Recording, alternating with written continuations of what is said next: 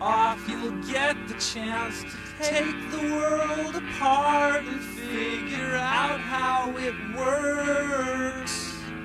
Don't let me know what you find out. I need a car, you need a guide who needs a map. Hello，大家好，您现在收听的是汤尔电台小编聊汽车，我是汤姆。呃，大概有十天了吧，没给大家更新节目了。呃，原因呢很简单，就是实在是工作的原因吧，没有时间给大家录节目。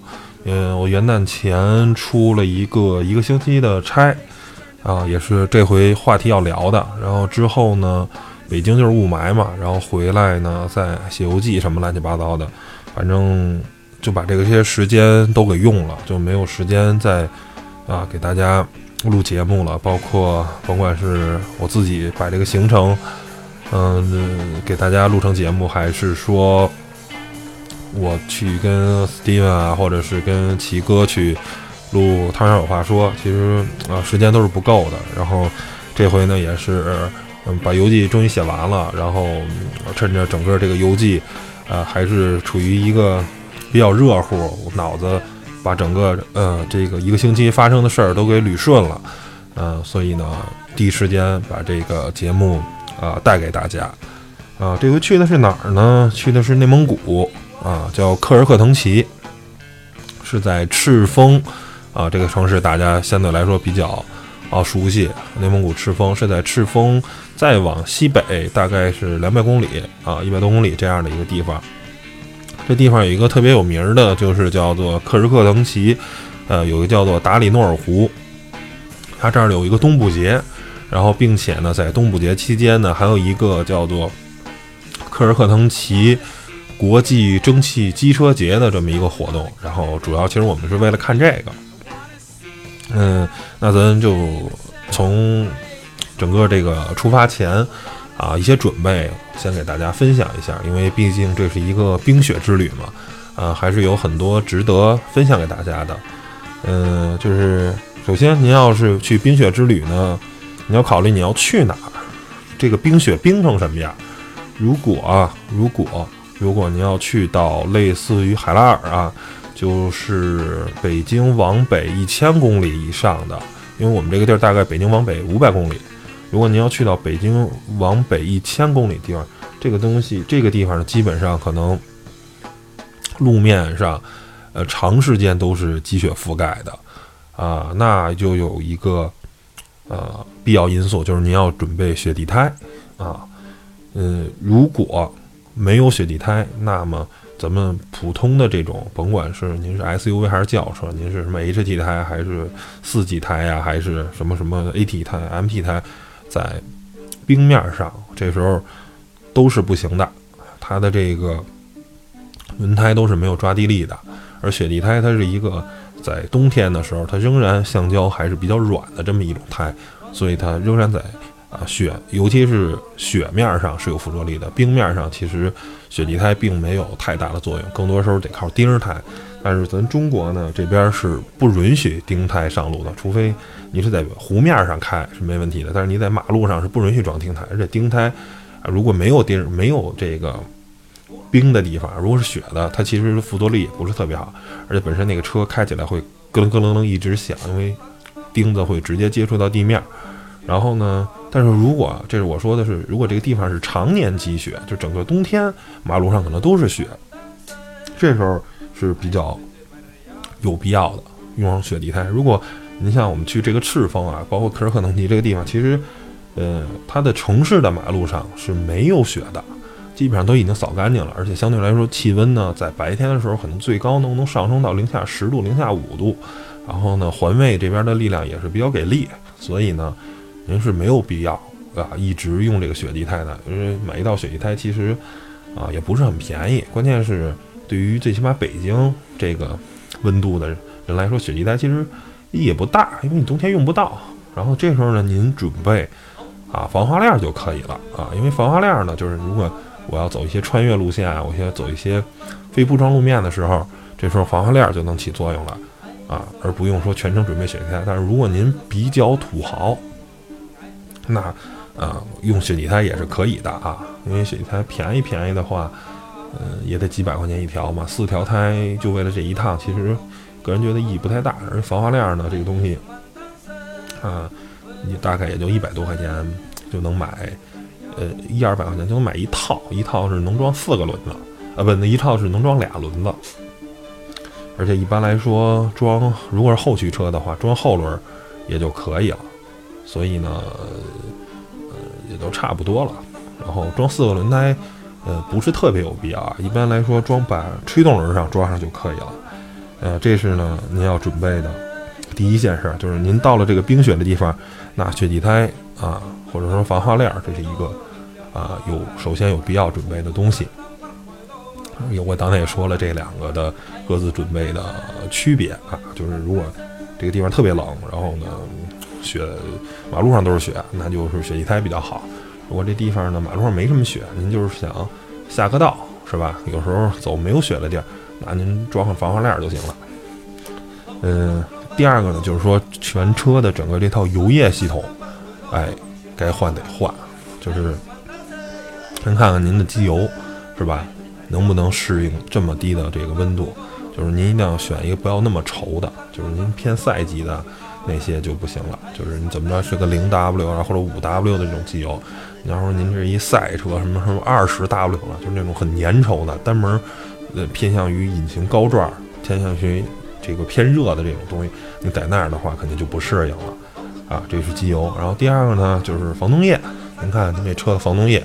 哎，该换成这种能抵御负四十啊、负三十这种温度啊，包括其实不光是防冻液，玻璃水儿啊，这个也得换成负四十啊什么的，就这种温度的啊，这是比较有必要的啊，不然的话呢，就是早上的话，你这个着车可能着不了啊，或者说是啊，包括其实我们那玻璃水用上负四十，那可能是买假了吧，还是怎么着？其实早上好像冻的也是不往外滋了。反正还是挺恶心。我们这回开的这个车呢，比较特殊，是两辆这个五十铃江西五十铃 D Max 的皮卡。然后这两辆车呢，我还会单做一期节目啊，因为呃之前呢对皮卡呢可以说不陌生，但是没实际使用过它，就是开过而已。然后呢，就是想象中很美好，但是在实际使用中呢，其实并没有你想象中的。这么好，这个车我有很多想吐槽的地方，所以呢，会单拿出一期节目。然后我们这个车呢，最大的特点是什么呀？它是柴油的，所以柴油的呢车呢，它就会涉及到一个这个也有一个温度指标，就是柴油我们常见的都是什么零号啊啊，然后呢什么负十啊，什么负十五啊，或者什么负负三十啊，就这个柴油，柴油柴油它有一个适应的温度。因为柴油是压燃的嘛，它不是点燃的，跟汽油不一样。所以呢，当您到了这个这种地方的话，如果您开的是一柴油车，哎，也该注意油该加，您就得该换成这个低这种更适应低温度的这个柴油，您该换就得换，哎，这个钱不能少，嗯。然后这个大概就是。哎，把这车就准备好了。然后呢，这些地方呢，啊，温度呢，大概需要准备什么衣服呢？其实主要看这个地方刮不刮风。就像我们这趟呢，其实最冷的时候呢，也就不过零下二十几度啊。为什么说大家可能觉得零下二十多度特别冷？那其实我体会过零下三十多度啊，在海拉尔，但是是没有刮风，没有刮风呢。海拉尔三十度呢，就是。最起码以我这个比较胖的这个人啊，比较抗冻，就是穿一件秋裤，再套一套毛裤，然后这个秋裤是比较厚的，加厚的秋裤，再套一个毛裤，也是比较厚的，然后再穿一个外头的正常的牛仔裤，然后上头呢也是套一个厚毛衣，再套一个保暖性比较好的这个秋衣，外面再套羽绒服，反正呢我在外面站个三四三十分钟吧，三四十分钟、四十分钟是基本上没没什么问题，是。呃，可以扛下来的，但是，呃，前提是不刮风。而这一趟呢，我们可能有时候外头也就零下十度，啊，十二度，就这样的温度，但是刮个两三级的风，就有半个小时就给你冻透了。所以呢，就是说，嗯，看这个地方冷不冷啊？温度只是一方面，就是温度呢，只是一个仅供参考的这么一个数值。更重要的是，你一定要看刮不刮风。一刮风，有个半个小时、二十分钟，就直接给你刮透了。不刮风，哪怕零下十再冷十度，一个地方零下十度刮风，跟零下一个地方零下二十度不刮风，那零下二十度的可能直接的体感温度都会更好一些，都会感觉没有那么那么的冷啊。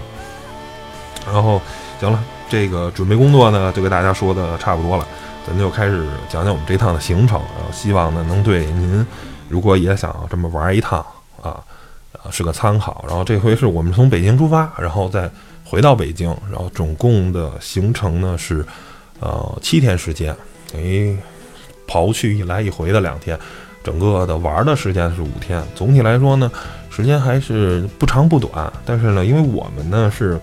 有拍摄任务吧，对吧？做游记，有拍照片，要拍视频，啊，所以玩的时候呢，可能没有那么尽兴。而如果您是这一趟呢，哎，都是纯玩的话，其实应该还是玩的还比较爽，比较嗨的。呃，第一天呢，就是从北京到赤峰，啊，去和我们当地的一个这个向导呢会合。然后呢，呃，这个车呢，其实。稍微提一句啊，这个车其实皮卡迪迈克这个车在高速上的风噪其实表现的特别差，但是比较让我们惊奇的就是这车的燃油经济性，就是在高速八十巡航的时候，它的燃油它的呃百公里油耗只有六点六升，嗯，但是这个定速巡航呢是以八十公里每小时，为什么呢？因为这车是卡车，哎，它不是这个小型车，就是。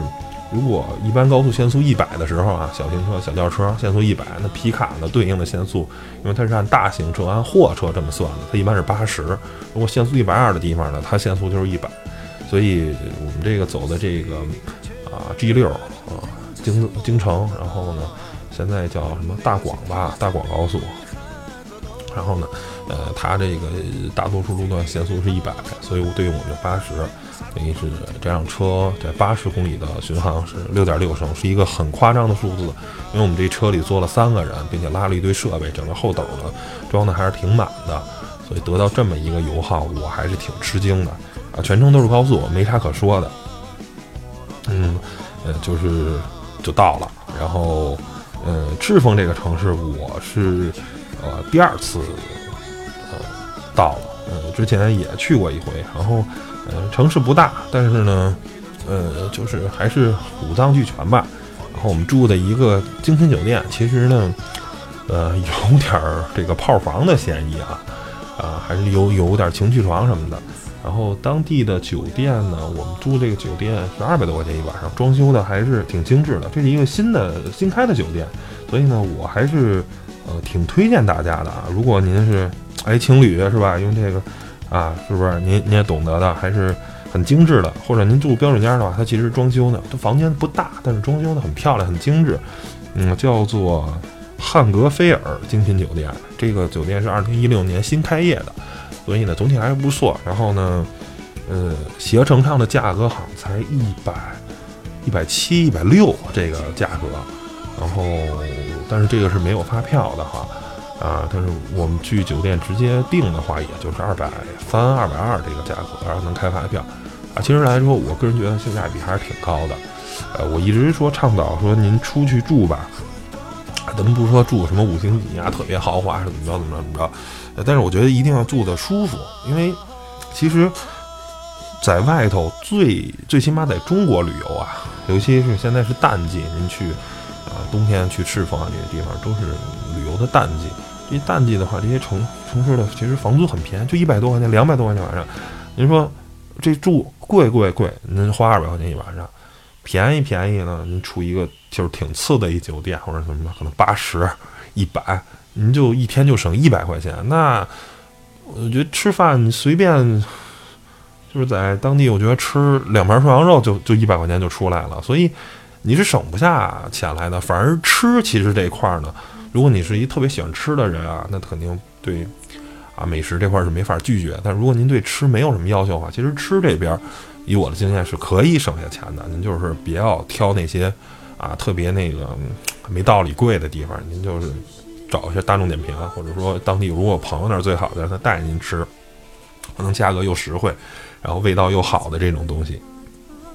酒店是能别省就别省，因为你啊住的舒服一点啊，然后其实整个对，尤其是自驾游还是挺有帮助的。因为如果你很住的很不好，然后酒店又味儿，然后也没有热水，然后酒店啊这这床又不舒服，很很脏，然后呢你可能一晚上就没有休息好，第二天啊在路上可能啊疲劳驾驶什么这些乱七八糟的会产生一些问题。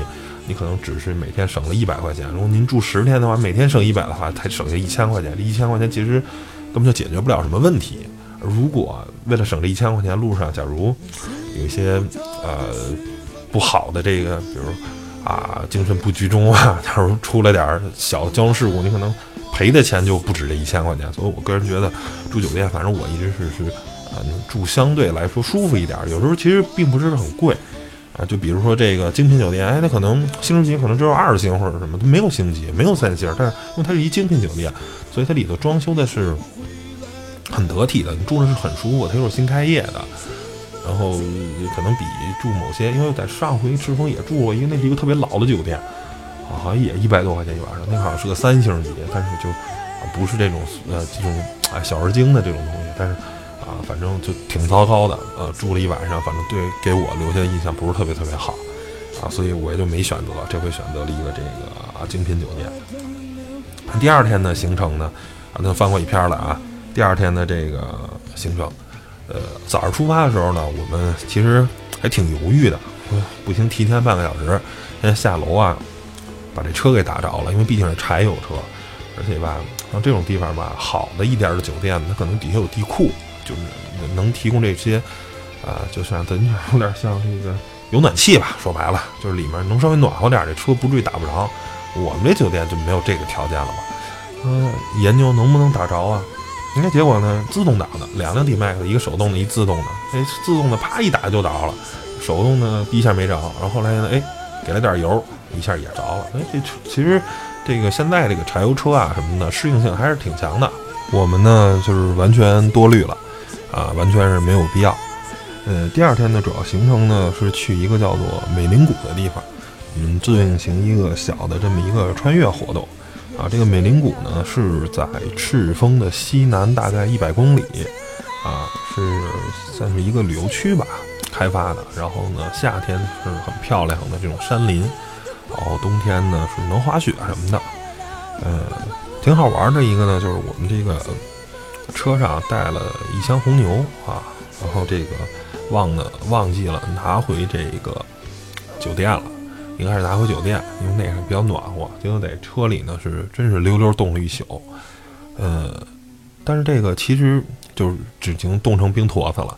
然后呢，我们就拿这个空调热风一直吹它，想喝点这个。呃，之前呢喝红牛呢，大家其实都是只喝过这个常温的，等过。顶多就是这个，啊，稍微冰一下，绝对没喝过带冰碴的。但是其实带冰碴的这个红牛，呃，味道呃挺有意思的，大家可以去试试啊，特别的爽。因为本身红牛就是提神的，但是呢，你再配上这个冰的扎牙的这个红牛啊，呃，口感挺神奇的。反正建议大家说去尝试一下啊，我是亲身体会，感觉不错。一喝倍儿精神，嗯，这个到了美林谷这地方，其实有点失望。本以为呢是一个特别漂亮、特别深的这种雪谷，说雪恨不得都得啊，这个不说没没人吧，是吧？最起码得过膝盖吧。以为是一这么深的地方，但实际上一看呢，真不行，就跟延庆啊什么的差不多。北京也是这一段时间没下雪，要是下了雪呢。其实跟延庆下完雪差不多那种感觉，呃，比较让人失望。但是呢，里头也是，嗯，该转了转，玩了玩吧。然后里头呢有一块雪还是比较，呃，最起码有个十公分厚吧。反正路上是白的，嗯，但是呢，嗯，比较没意思。说您要是说想这个说在这儿玩呢，也不是不可以。但是呢，一定啊，得说赤峰这儿下了大雪了，美林谷这儿下了大雪了，您再往里开，想玩雪，想上里头穿越去啊。如果没有的话，没下雪，千万别去，里头真是挺无聊的，跟跟跟延庆那种感觉差不多。但是那地儿呢，山里头挺冷的啊。然后呢，借此呢说，您要是相机啊，我们这一趟就是甭管多冷吧，最起码没给我们耽误事儿，一直能用，一直都是呃勤勤恳恳的拍一天。其实这一块电池可能都还是满电的，拍个。呃，二三百张照片没问题，肯定比这个常温下啊，这个电池这个呃续航能力要差，但是呢不影响拍摄。但是这航拍器啊，这大疆的精灵三，也加上这个像呃稍微有点老了，有一年了吧那个飞行器啊，同事带的，这就冻得不行了，直接就是起飞不了，太低温了，起飞不了。然后呢，怎么才能起飞呢？就是搁车里得暖和一会儿，这个电池得烤一会儿，然后呢，大概呢也就飞个八分钟到十分钟，了不地了不地了。正常情况下，这一块电池的续航能力应该是在二十分钟到二十五分钟左右，就是保守飞是二十分钟，然后极限呢，它的极限是二十五分钟。而在这个零下十五度吧，差不多就这样的温度下，就是八分钟到十分钟的这个。飞行时间，然后就有时候冻的吧，就是电虚，那飞机啊摇摇晃晃都不听指挥了。所以呢，就是说，如果您要是想雪天儿，啊，想玩这个航拍器，没问题。然后呢，这个东西呢，一定是箱子什么都放在车里，然后电池呢，尽量啊，是一直拿暖风去烤着它，把这温度热热的。然后一旦出来要拍，电池也要。贴身的放在这个衣服里头，给它保温，然后呢，用一块，马上把这个从这个外从衣服里拿出来。就不用的时候，没电的无所谓，有电的一定要是随时保暖，不然的话，这个就冻没电，你就直接就起飞不了。尤其是稍微有一点年头的这个电池，新的呢可能会好好一点，因为你看到同行有别人用新的电池就能飞。啊新的这个飞机就没事，我们这个稍微上点年头的就不行了。然后这个地方呢，这美林谷啊，还有一个庙叫康宁寺。然后呢，这个寺啊是挺有意思的，这是一个啊藏藏传佛教的这么一个寺。但是现在呢，其实是被这个叫什么美林集团啊，就是美林谷这个开发商啊，给重新修建了，反正挺大的。啊，而且包括他们这个主殿，就大雄宝殿嘛，边上还有这个，呃，这个叫什么阁楼，四角还有楼。嗯，后来还我写游记的时候，我不是不知道这东西叫什么，我就问了同事，然后同事呢也是辗转反侧吧，问了一个这个，好像什么清华大学啊什么大学的一个这个建筑系的这个一个啊什么老师，还说呢，就是说他说啊，跟我说你这东西叫阁楼啊，没错。然后呢，这个建筑是藏传佛教的最高规格。说你们这个寺啊是挺牛的，啊，要不然呢不让修这个。后后来我刚开始没觉得，因为那地儿吧，它没开业，呃，也不能算没开业，就是呃，反正那大雄宝殿没开，没正式开。它是一月三号吧，正式开吧，有法会啊什么的。然后呢，就是开始那个有他们那个佛教的那个活动，啊，这段时间正休息呢。然后区分这个藏传佛教这个啊和这个普通这个佛佛教寺庙啊啊，我看一个事儿我就看明白了，就是别的可能还有很多建筑上的区别，但是我看一件事我看明白为什么呀？它这个大雄宝殿，它这个正殿啊，它挂了好多经幡，就是小彩旗儿、五彩旗儿，哎，这个东西啊是传统的咱们这个汉族的这个寺庙里我没见过啊，一般也就是许愿的那个。挂个小牌儿啊什么的，啊，没有在大殿上挂。这个经幡这个东西呢是标准的藏传佛教，大家都去西藏啊、青海什么的，哎，都看人家那儿有好多经幡呀什么的，还有尼玛石啊什么的，就这种东西都是哎藏传佛教的这种特别标志性的这种代表。而这儿呢就有经幡，所以一看这个我说哦，这是藏传佛教的。第三天呢，我们这个行程啊。哎，是从赤峰去这个热水塘镇。热水塘镇在哪儿啊？它是这个克什克腾旗啊，旗政府边上的一开发区，大概离这个克什克腾旗的这个旗政府啊二十多公里。我喝口水啊。嗯，为什么住这儿呢？哎，这地儿呢，一是呢离赤峰近，第二个呢，就这边的酒店比较好，而且这边酒店能洗这个热水澡，哎，所以我们选择住这儿。而本身科尔克腾旗呢，镇上的酒店其实都比较一般啊，没有特别好的酒店，然后都有点就是有点小旅馆那个意思，所以选择住这儿。然后这个呢，全程都是国道跟这个省道，哎，跑起来还是比较轻松的。然后我们呢也是为了拍东西嘛，也没也没走寻常路啊。然后呢，路上呢开着开着，有一不知名的河，也不知道叫什么名儿。然后呢，一看，哎，里头有一干枯的河道，哎，挺有意思。我们上里边跑了两圈，然后呢，哎，间接着也测试了一下这车的这个越野性能什么的，哎，感觉还不错。因为今年这个环塔呀，啊，二零一六年啊，其实是去年环塔，这个五十铃车队啊，这个 D-Max 还有那 MUX 呢，啊，这个拿到了厂商杯跟原厂组的这个双料冠军。其实就是五十铃啊，在这个越野车这方面，就是这两款车都是一个平台出来的，其实还可以，有点底子，哎。然后呢，也小试了一下这个越野性能，挺有意思的。然后呢，边上吧，为了找这条路的边上呢，看有一片地，它是一捆一捆的，跟蛋卷似的这么一个东西，但特别特别大啊，一米多长直径的。它是什么呀？是秸秆，秸秆捆成的。完，我们分析啊，这个应该就是这个喂牛喂羊的这个草料堆儿。然后呢，本来呀还想说把这个东西看能不能给装到我们这车上，比划比划试试。发现这东西实在是太沉了，就是一个人啊推，它是一个圆柱体的，你想跟蛋卷似的嘛，一个人推都费劲。后来就索性放弃了，本来还想试试能不能装车上，但实在实在是太沉了。嗯，然后呢，这个我们就接着走嘛。呃，碰着一条河是冻着的河，叫希拉希哈姆伦河啊，希拉姆伦河这个地儿呢。就是说，如果大家来科尔克腾吉这地方，一定要去看一眼的，因为这个是孕育这个红山文化，包括其实，呃，契丹族就建立辽国的契丹族都是发源于这条河流。其实是整个就这个内蒙就是这一块偏契丹这一块的啊，不是成吉思汗他们那块儿的，是一个很重要的一个啊河流。然后呢，当天没有没有这个。这个这叫什么来着？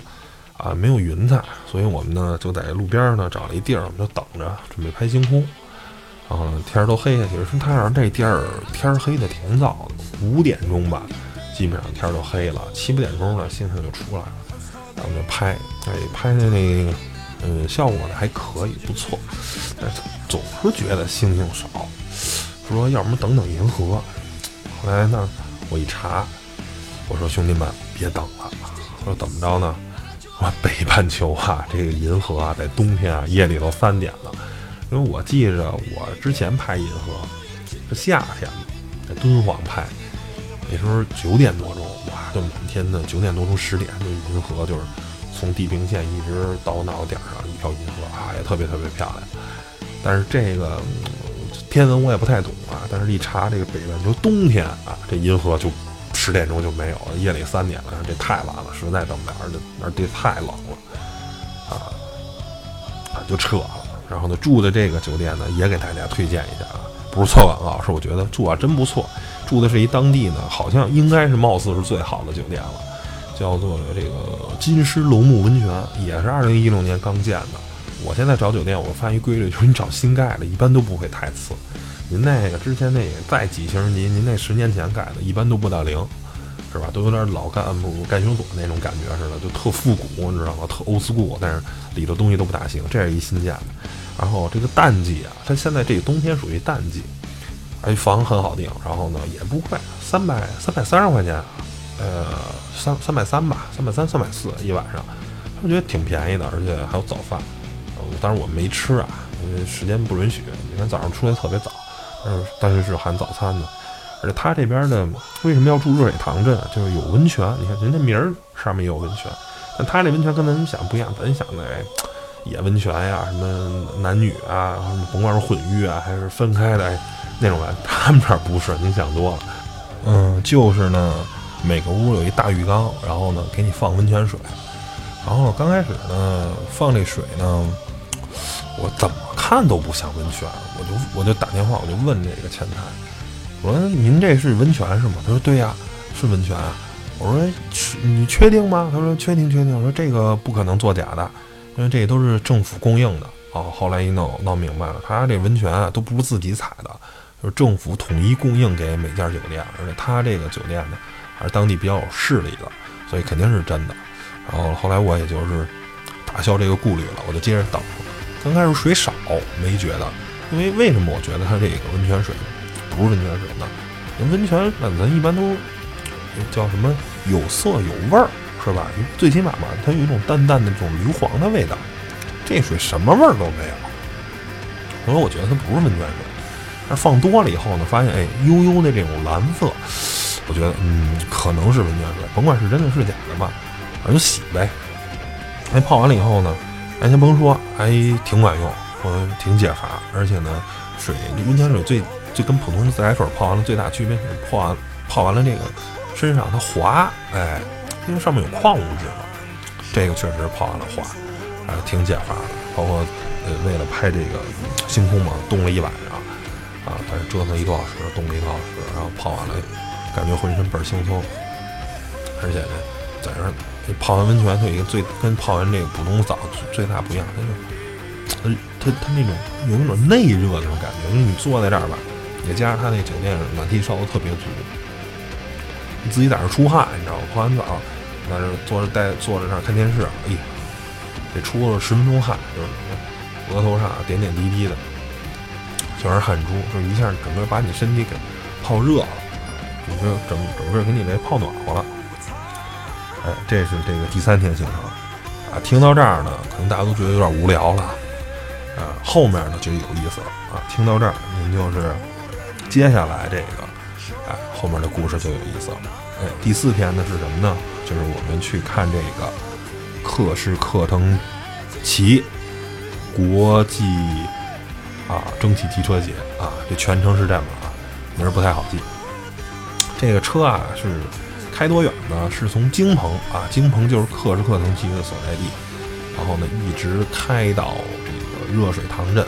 这呃，就是大概是这个位置啊，反正离着不远。热水什么开发区，好像全程呢，一共是好像是七十多里啊，七十多公里山路。然后呢是蒸汽机车跑。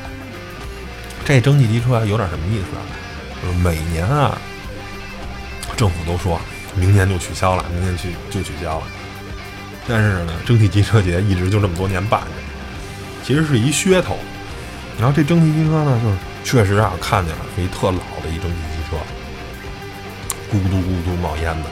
但我们第一次看的时候，我们傻了，因为蒸汽机车前头啊还有一车头，还有一内燃机的，都是看拉着绿皮儿火车的那个，就那种汽车带着。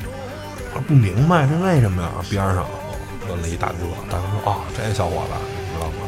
这车啊，它跑不动了，因为这个，你想蒸汽机车。”少说少说有个四五十年、五六十年的历史吧。你想，还都是一般，咱都感觉咱都七十年代啊、八十年代的时候蒸汽车，到到九十年代啊，我记得我那时候小时候去北戴河都坐的不是蒸汽机车，都坐那绿皮儿，都是内燃机的了。一般都七十年代、八十年代那种感觉。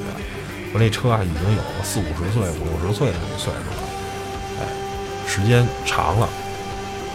第二个呢，就是本身车况不是特别好，跟汽车一样。第二就是它这条路啊，山路啊，蜿蜒曲折，而且上下坡特别多，所以这两两个一救火呢，就这车啊，这蒸汽机头啊，带这辆后面的火车有点费劲。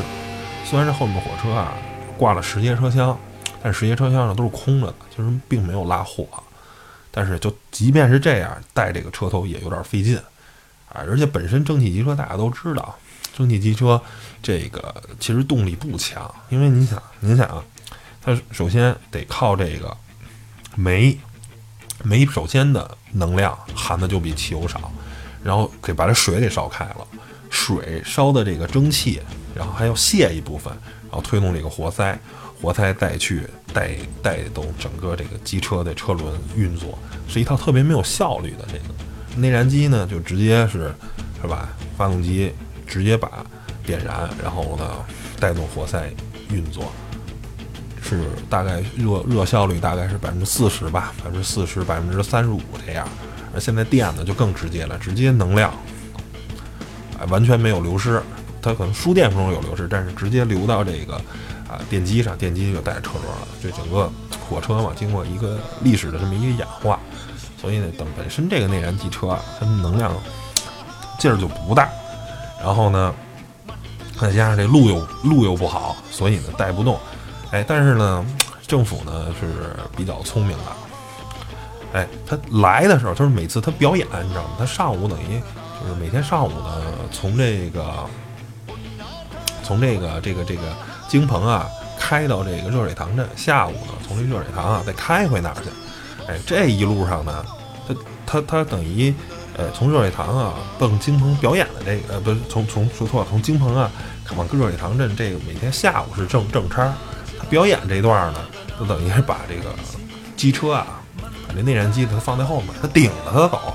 这样你前面你甭管拍照片、拍视频，大家一看，哎，这火车咕嘟咕嘟咕嘟咕嘟，哎，往前跑的。其实那前面车子就负责冒烟，不怎么负责往前开，主要靠后面那车，哎，然后他回来的时候呢，再在汽车在前头一直拽他走。而且就是每年就据说啊，政府为这个啊这个蒸汽机车呢投资得上百万。一包一方面包括这车其实它已经不运转了，但是呢得养着这些人啊，得让这辆车啊还能冒烟还能走，就是它每就用这一回。然后第二个呢，就是因为它京鹏火车站是一个呃不是京鹏这条线呢，就是它就单条轨道，所以呢如果它开，它速度又慢，而且它每站都停，它位其实都特别小站，它开个五公里十公里它就停一下，为什么呢？就是让这些拍摄的爱好者，蒸汽车的爱好者。他有功夫去追上他下一站去拍，要不然您跟看那个 F 一那比赛似的，您只能在这一个地儿看。那车车快嘛，哦，开到这儿，呱唧没有了。或者您跟看打卡似的，您只能在一地儿地儿埋着，这车开车开走了，您就看不着了。这个他为你为了你能多拍照多看，他开的特别慢。这全程啊，你看七十多公里的路，好像得运行得一个多小时，快俩小时。他每站他都停个五十多分钟。这时候你拍完照片了，你可以上车，赶紧奔下一站接着拍它去。它是就是纯粹是一个表演性质的东西。哎，然后呢，后来我们到了这个京鹏火车站，本来说想进去看看，下午它是三点钟有一个这个仪式，先弄完这个国际机车节的仪式，让这车开走。后来呢，就进不去，就安检特别严，然后呢还排大队。我们后来我们一心说。我说这你这进不去，然后呢还耽误公路，一会儿呢还得再拍别的这个车跑的时候，你说这停在车站里这拍它有什么意思？我们赶紧我们就奔到下一次探探路这个点了，来找到一个比较私密的一一个地儿叫做三 D 三 D 村的地方，大家可以在地图上找一下。如果您想拍的话，别的那些啊，它是整个这条公路吧，叫 G 三零三吧，啊，这个这个这个国道。然后呢，跟这个火车线很多都是并行的，所以呢，这路边上的拍的人特别特别多，没有好的机位。就是有一个地儿，它是一个大的一个大圆圈儿，这么一个拐的轨道，哎，好像那个村儿叫三 D，哎，然后，在这里头，您得先经过这个村儿，然后再进里头。里头拍的人不多，没人知道，正好一高架桥，火车从那过来，特别漂亮。大家呢想去看这个的时候，哎。可以考虑，可以考虑去这个三 D 我说的这个地儿。然后呢，但是我觉得这个火车啊，特别孙子的是什么呀？它下午三点半才发车，然后还稍微有点晚点。当然前面也听我说了，这地方啊，五点天就黑，等于到了我们这儿吧，到我们拍摄地儿，就是溜溜真是，就是过了十分钟吧。拍完了，这车走了过十分钟，太阳就完全落下，就天已经黑了。等待再往后再拍呢，我们又追到下一个点，天儿已经就完全完全就基本上就黑了。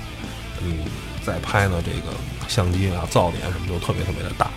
我觉得这，我给我政府提个意见，就您您也知道，您这儿科尔克隆基这儿冬天黑的这么早，就火车，我个人觉得可以一点半或者两点发车，早一个小时，这样大家拍照的效果就比较好，因为你本身你办这个火车节嘛，蒸汽机车节就是为给大家拍照的，结果因为天黑，大家还拍不好的话，我觉得这个东西就搞得挺没有意义的，所以呢，嗯。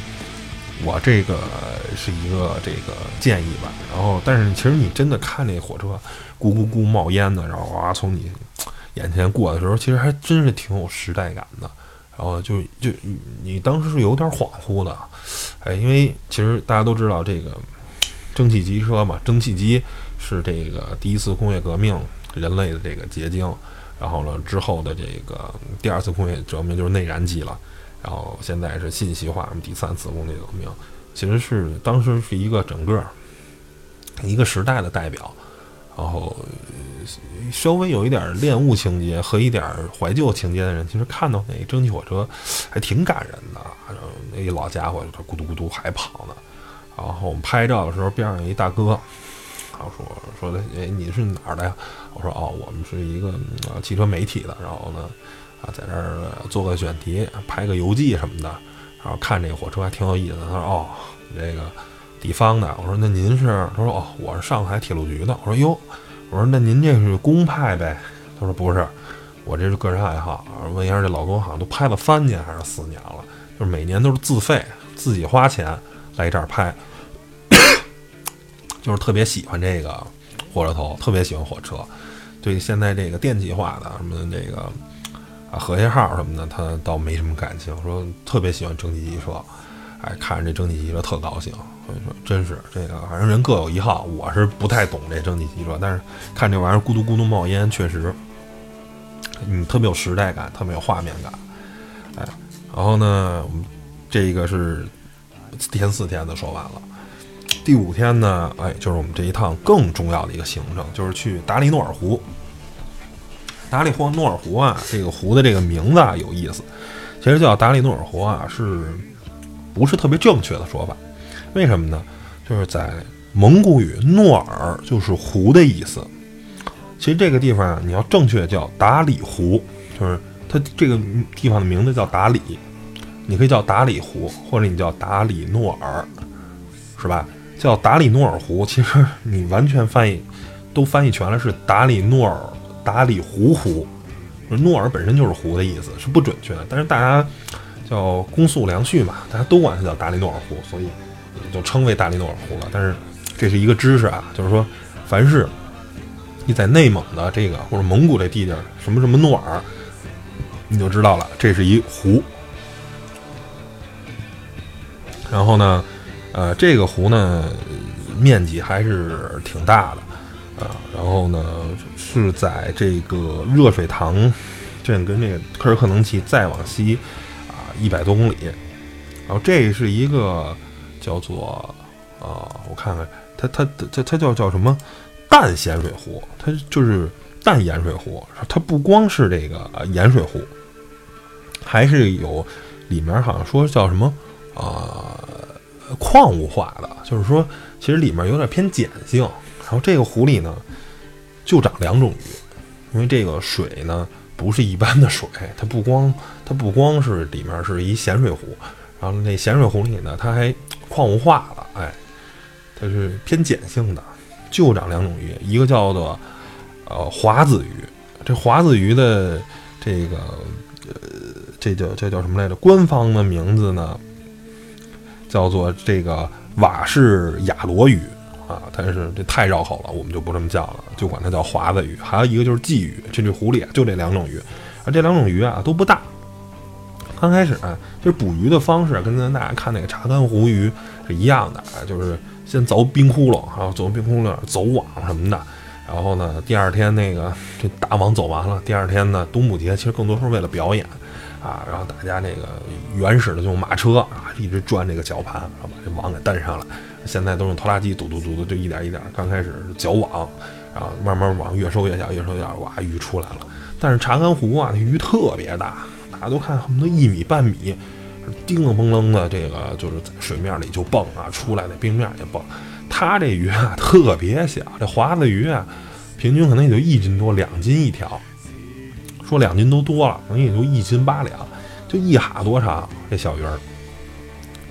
所以呢，它它它没那么大劲儿，它它出来它也不蹦，然后呢，一会儿就给冻僵了，就给冻挺了，就在那待着。所以吧，就跟我感觉啊，就是跟长看长安湖每年那冬母节的那个啊，这个就那劲头子乒啷啷蹦就热闹，哎，年年有余，这个特别吉利。啊，看这长安，而且人那还有头鱼，说拍最大那条鱼或者第一头第一条出来的鱼多少多少钱，多少多少万。他这儿没有这个，因为太小了。鱼，那最后我反正它分俩坑，有一个大的那个主展示的，那人特别多。我们去了一个边上那个人少一点的。我们这个小坑呢，出来第一条鱼，不开玩笑，可能就跟我手指头这么大个儿一条鱼，特别特别小的一条鱼，实在是就是就是没不好，真是不嫌好。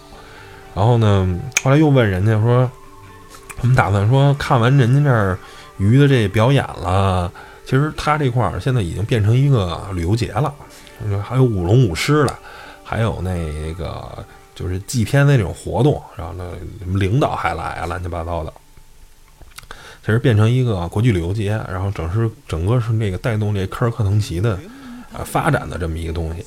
后来我们就说，我说那我们能。因为看人家那个有玩在达利诺尔湖上穿越呀，各种穿越，从北岸到南岸，什么东岸到西岸什么的，就是这个穿越。我说我们能穿吗？我们能走吗？他说：“哎呀，小伙子，今年呀，你就别别想了。说往年可以。我说为什么今年不行？说今年天气暖和，零下十几度啊。说今年天气暖和，说啊，这冰啊，平均也都冻了四十公分。说这个你走车啊。”差点意思，包括我说那您这大拖拉机怎么从上面开？他说嘿，我们这有 GPS 点位。他说里面这湖上啊其实有有那叫什么泉眼，就是偏偏热的往上冒的。我们有这个 GPS 点，那儿都已经标记好了。我们捕鱼的时候，就这块的冰特别薄，这块冰可能才五公分、十公分厚，根本就上头不能走车，只能走人。这块儿呢，我们都得绕着走。说那个你要是没有这 GPS 点。这个东西都是我们内部才有，你又没有，你要往里开，可能就车就掉大冰窟窿里了。然后一想说，那算了吧，这个安全保证，咱还是不别开我们家那车往里瞎穿了，就在边上瞎绕绕就完了。啊，但是其实你说这地儿啊，他说暖和暖和，但是我们哎又手欠，弄了一杯这个热水没喝的。哗，往空中一撒，其实也是迅速凝结，就是弄成那个冰霜，效果还挺好的，挺好看的。哎，大家到时候可以看我那游记上会会会登。呃，买完这个鱼，哎，对了，跟大家说买鱼这事儿，这鱼啊是真不便宜啊。它这零卖呢，华子鱼是六十块钱一斤，这个鲫鱼是五十块钱一斤，但是他给你小盒，你自己装，说是号称能装八斤，然后四百块钱一盒，反正。四百块钱，八斤就合五块钱一斤，等于相对来说比零买便宜十块钱。啊，一盒装三十多条，当时看着不多。后来呢，我们说那这饿饿一天了，在这儿没吃饭，说找一老乡家开个饭馆，咱给这鱼给吃了吧，给它做了。一拿出来一做，才发现，哎呦喂，不少，挺多。而且老乡特实诚，说做可以，但是不管给你归置，不管给你收拾。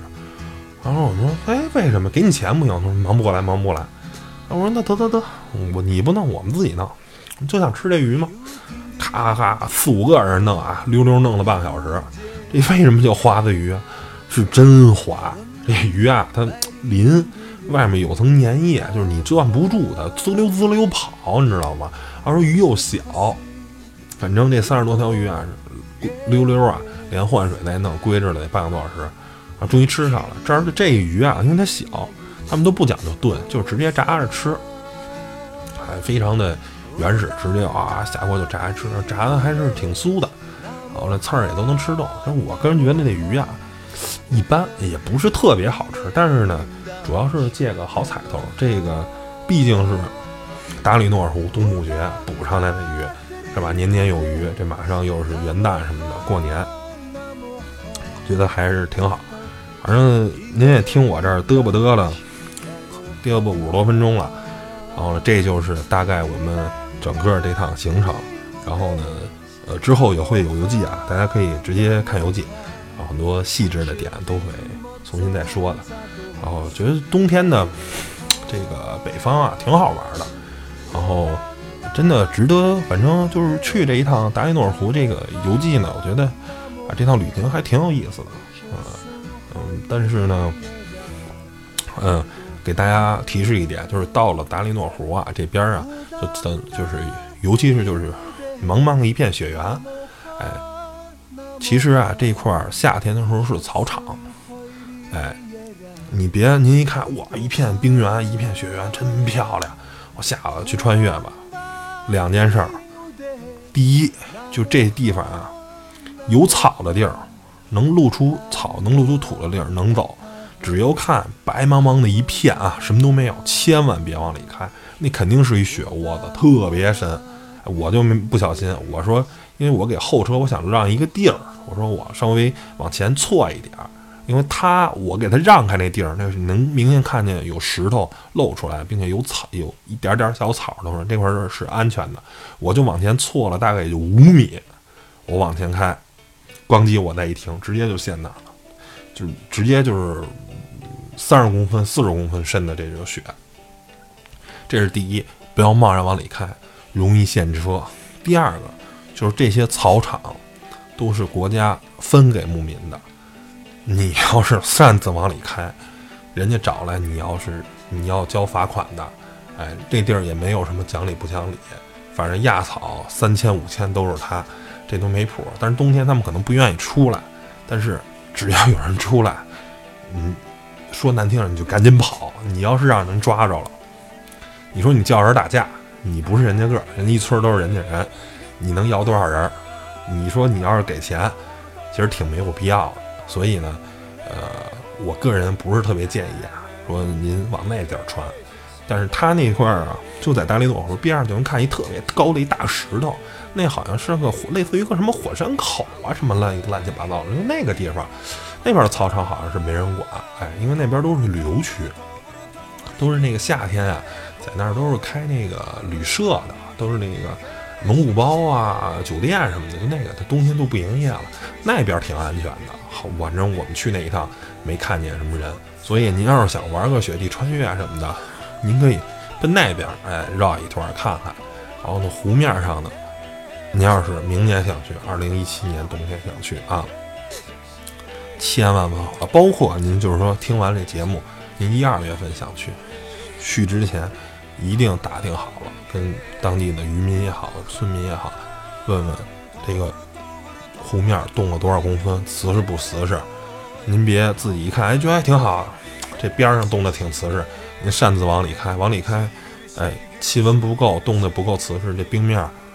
厚度不够，那一旦这个在里边冰裂了，您车掉进冰窟里，那您这生命啊，可就是非常非常危险。这个地方救援是太难救了。这个我觉得真是就是可能就把小命撂那儿了。为了您这个生命安全，是吧？珍惜生命，您听句劝啊，问清楚了再往里开。没问清楚的千万别往里开。然后草原呢，也尽量咱不压。哎，人家甭管这地儿冬天有没有草，长不长草，哎，人家那是人家的草场，人家那是人家当地牧民的赖以生存地方，您别压啊！边上我说有那大石头，那地儿没人管，您可以上那里头穿上去，行吧？